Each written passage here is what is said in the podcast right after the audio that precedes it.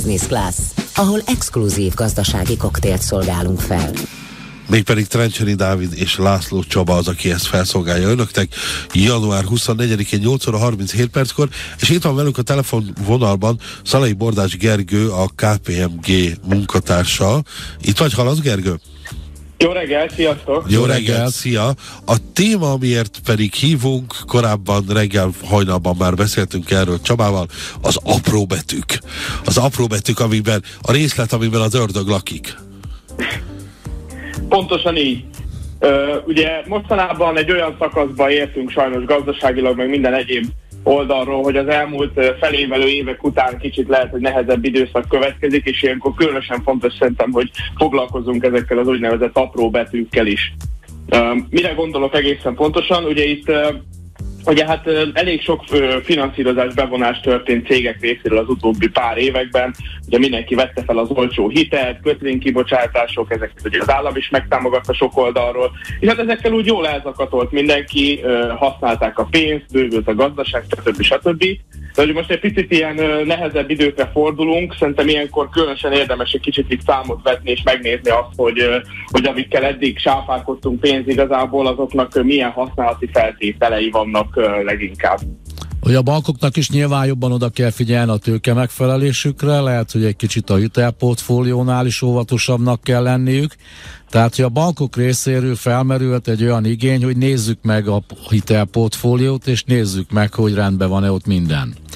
Abszolút, főleg ez a, a nagyobb hiteleknél is így teljesen releváns. Másrészt meg ugye azt ne felejtsük el, hogy azért egy pár éve ö, felvett ö, mondjuk valamilyen összegű hitel, az most egy kicsit ö, többe kerül már, tehát a kamatszintek olyan mértékben kezdenek emelkedni, és még várhatóan fognak is, hogy ugye a bankoknak is megéri az, hogy esetlegesen egy korábban alacsonyabb kamatszinten kötött hitelt most megpróbálja újra tárgyalni egy magasabb ö, kamatszint mellett, mert ö, hát erre nyilván a finanszírozásra meg szükség van. És erre pont az alapot ad adhat, hogy hogy ugye az összes ilyen hitelszerződésben, finanszírozásban ugye nagyon sok olyan elvárást támaszt a, a finanszírozó, például egy bank ugye a, a hitelfelvevőkkel szemben, amik elméletileg azt a célt kellene, hogy szolgálják, hogy az a hitel stabilan visszafizetésre kerülhessen, sokszor ezek azonban jóval extenzívebbek. Mondok egy pár példát, és akkor talán nem csak így a levegőbe Egy pillanatra, mielőtt a példákra Igen? rátérünk, jól gondolom, hogy a hitelmoratórium is egy kicsit azért, ö, hát hogy mondjam, ad némi ösztönzést a bankoknak abba, hogy újra gondolják, újra gombolják a kabátot. Jól érték? Jól érzem?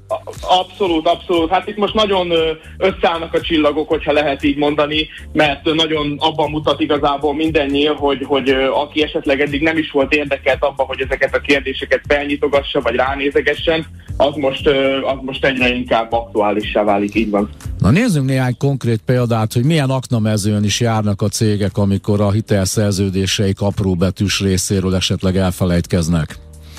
Igen, tehát hogy igazából itt a teljesen konkréttól a, a, a kicsit absztraktabb dolgokig igazából nagyon sok minden előfordul. Ugye mondok egy klasszikus példát, az például ugye az mindenhol alap, hogy a tulajdonosi struktúráját egy cégnek nem lehet változtatni a, a, csak a finanszírozónak a hozzájárulásával. Ez egy elég evidens dolognak tűnik, ugye sen, semmelyik bank nem akarja, hogy a sógorra átkerüljen a cég, aki lehet, hogy majd nem úgy fog vele működni, most nyilván túlzok egy kicsit, de hogy nagyjából ilyen jellegűt kell gondolni, ez egy elég konkrét dolog. De ugye ennél de, de hogy az, azért, ezért ez nagyon, nagyon nagyon beszorító, nagyon a, a szabad mozgását a vállalkozónak nagyon-nagyon korlátozza, nem?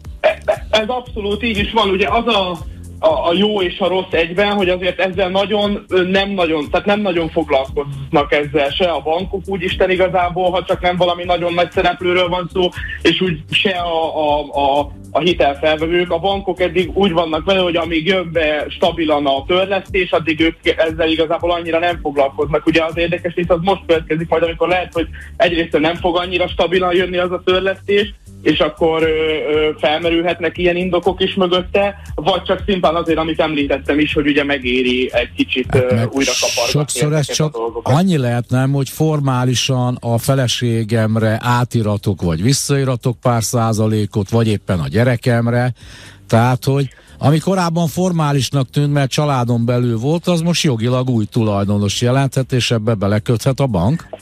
Hát így van, például ez egy elég, elég klasszikus példa, azért szerencsére ilyenek viszonylag ritkábban szoktak nagyobb cégeknél előfordulni. Ami, ami, ami gyakoribb, és amik mondom egy kicsit absztraktabbak, hogy például sokszor van olyan meghatározva, hogy, hogy újabb adósságnak a felvétele szintén banki hozzájáruláshoz kötött, vagy mondjuk valamelyik ö, eszköznek, például egy ingatlannak a, a biztosítékba adása, tehát zálogként való megterhelése szintén a, a korábbi finanszírozóknak a hozzájárulása, vagy mondjuk az üzletmenetben abban beleszólnak, hogy, hogy nem lehet csak ilyen módon értékesíteni, vagy csak olyan módon. Tehát ugye vannak sokkal absztraktabbak is ennél. És ugye pont ez a nehézség benne, hogy ezek egy tehát apró betű, és még ráadásul sok oldalon keresztül is tart. Tehát, hogy nagyon sok az ilyen peremfeltétel igazából, aminek meg kell felelni, és ez még csak egy finanszírozás, azért így a magyar gazdaságban általában az a jellemző, hogy, hogy mondjuk legalább kettő mindenkinél elő szokott fordulni, nyilván a nagyobb szereplőknél, és akkor még olyanokról nem is beszéltünk, hogy mondom kötvénykibocsátás, stb. stb., ahol szintén ugyanilyen vállalások vannak, de- és ahol egyébként meg még komolyabban beszélünk. Nyilván, hogyha egy nagy,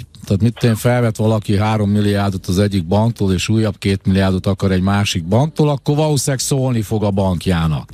De jól értem, ez a konkrét feltétel, hogy nem vehet fel új hitelt, ezt már azzal is megsértheti egy cég, hogyha a vezérigazgató kap egy új aranykártyát, amin egyébként van egy hitel lehetőség, egy overdraft lehetőség, Igen. és tulajdonképpen a vezérigazgató a következő külföldi útján mondjuk 200 ezer forint mínuszba viszi a bankkártyáját, ami egy hitelkártyánál teljesen természetes, és semmi probléma nincsen vele. Hó végén nyilván visszatöltik a pénzt, de ez egy új hitel a cég szempontjából, és ad abszurdum ebbe bele lehet kötni. Ilyen szélsőséges példáig is, vagy esetig is elmehetünk, vagy azért ez már nagyon extrém, amit most mondtam. Tehát előfordulhat ilyen is, azért nyilván nem a 200 ezer forintokon szokott a, a nagy probléma lenni, meg azért a bankoknál is ezt azért nem úgy kell elképzelni, hogy valami felmerül, és akkor azonnal bedöntik a céget. Sajnos ilyen eset is van, azok olyan jellegű vállalásoknál, kovenánsoknál fordulnak elő, amikor mondjuk az mindenhol elő van írva banki szerződésekbe, hogy egy bizonyos, főleg mondjuk termelő cégeknél, hogy egy környezetvédelmi jogszabálysértés ö, az önmagában a hitelszerződésnek a megsértése és felmondást eredményez, és sajnos pár évvel ezelőtt volt is egy ilyen eset, hogy egy nagyobb, viszonylag nagy cég nekem miatt borulnia kellett, mert megsértett egy környezetvédelmi jogszabályt, egyébként tudtán vagy akaratán kívül, beborult az egyik hitele, ami, borult a, ami miatt borult a következő hitele, meg a következő nem tudta a működést finanszírozni, és beborult a cég.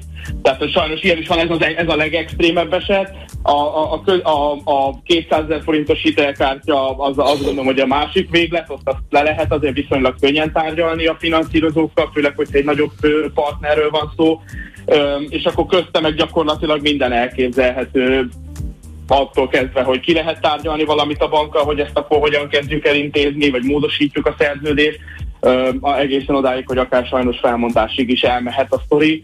Pont ez a lényeg, hogy, hogy itt nagyon, tehát óvatosan kell járni Tehát, igazából. ami a legnagyobb veszély itt, és szerintem ami a legnagyobb kockázat, hogyha ez valakit meglepetésként ér, hogy úristen, valamelyik feltételt egy hitelszerződésben nem teljesítettem. Én voltam banki CFO nem is hosszú ideig, én biztos, hogy azt javasoltam volna minden ügyfelemnek, hogy gyerekek, csináljatok egy olyan, a controlling rendszert csináljátok meg úgy, hogy minden olyan feltétel, ami ebben a hitelszerződésben van, ez folyamatosan nyomon követésre kerüljön, ezt nézzétek, és ha bármelyiknél probléma van, akkor ezt vagy kezeljétek, vagy gyertek hozzánk, és oldjuk meg közösen. De hogyha valakit ezt így a, hogy mondjam, a villámcsapásként ér, hogy úristen, egy feltételt nem teljesítettem, hát akkor már régen rossz, és onnantól kezdve a bank jó indulatán múlik, hogy mit lehet ebből kihozni. Hát azt Abszolút. gondolom, hogy szerintem mindenki jól teszi, hogyha vagy saját maga, vagy a ügyvédje, jogásza végignézi a hitelszerződéseit, hogy nincsenek -e ilyen kockázatai, ilyen veszélyei. Gergő, neked pedig köszönjük, hogy itt voltál velünk, és hát reméljük, hogy hasznos információkat adtunk a vállalkozóknak. Köszönjük még egyszer, szervusz! Köszönöm Köszönjük, szépen, szervusz. sziasztok!